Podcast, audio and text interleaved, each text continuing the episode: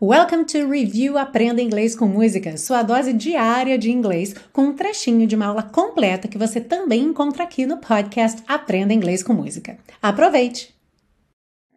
Say a prayer está traduzido então como fazer uma prece ou uma oração. Em inglês, poderia vir também como make a prayer, com o próprio verbo fazer, make, ou então com o verbo pray, orar ou rezar sendo que say a prayer é bastante comum. Ah, e se você busca um curso de inglês passo a passo com a minha orientação, conheça o Intensivo de Inglês da Teacher Milena, meu curso de inglês que te oferece 30 dias de garantia incondicional. Saiba mais em www.intensivo.teachermilena.com.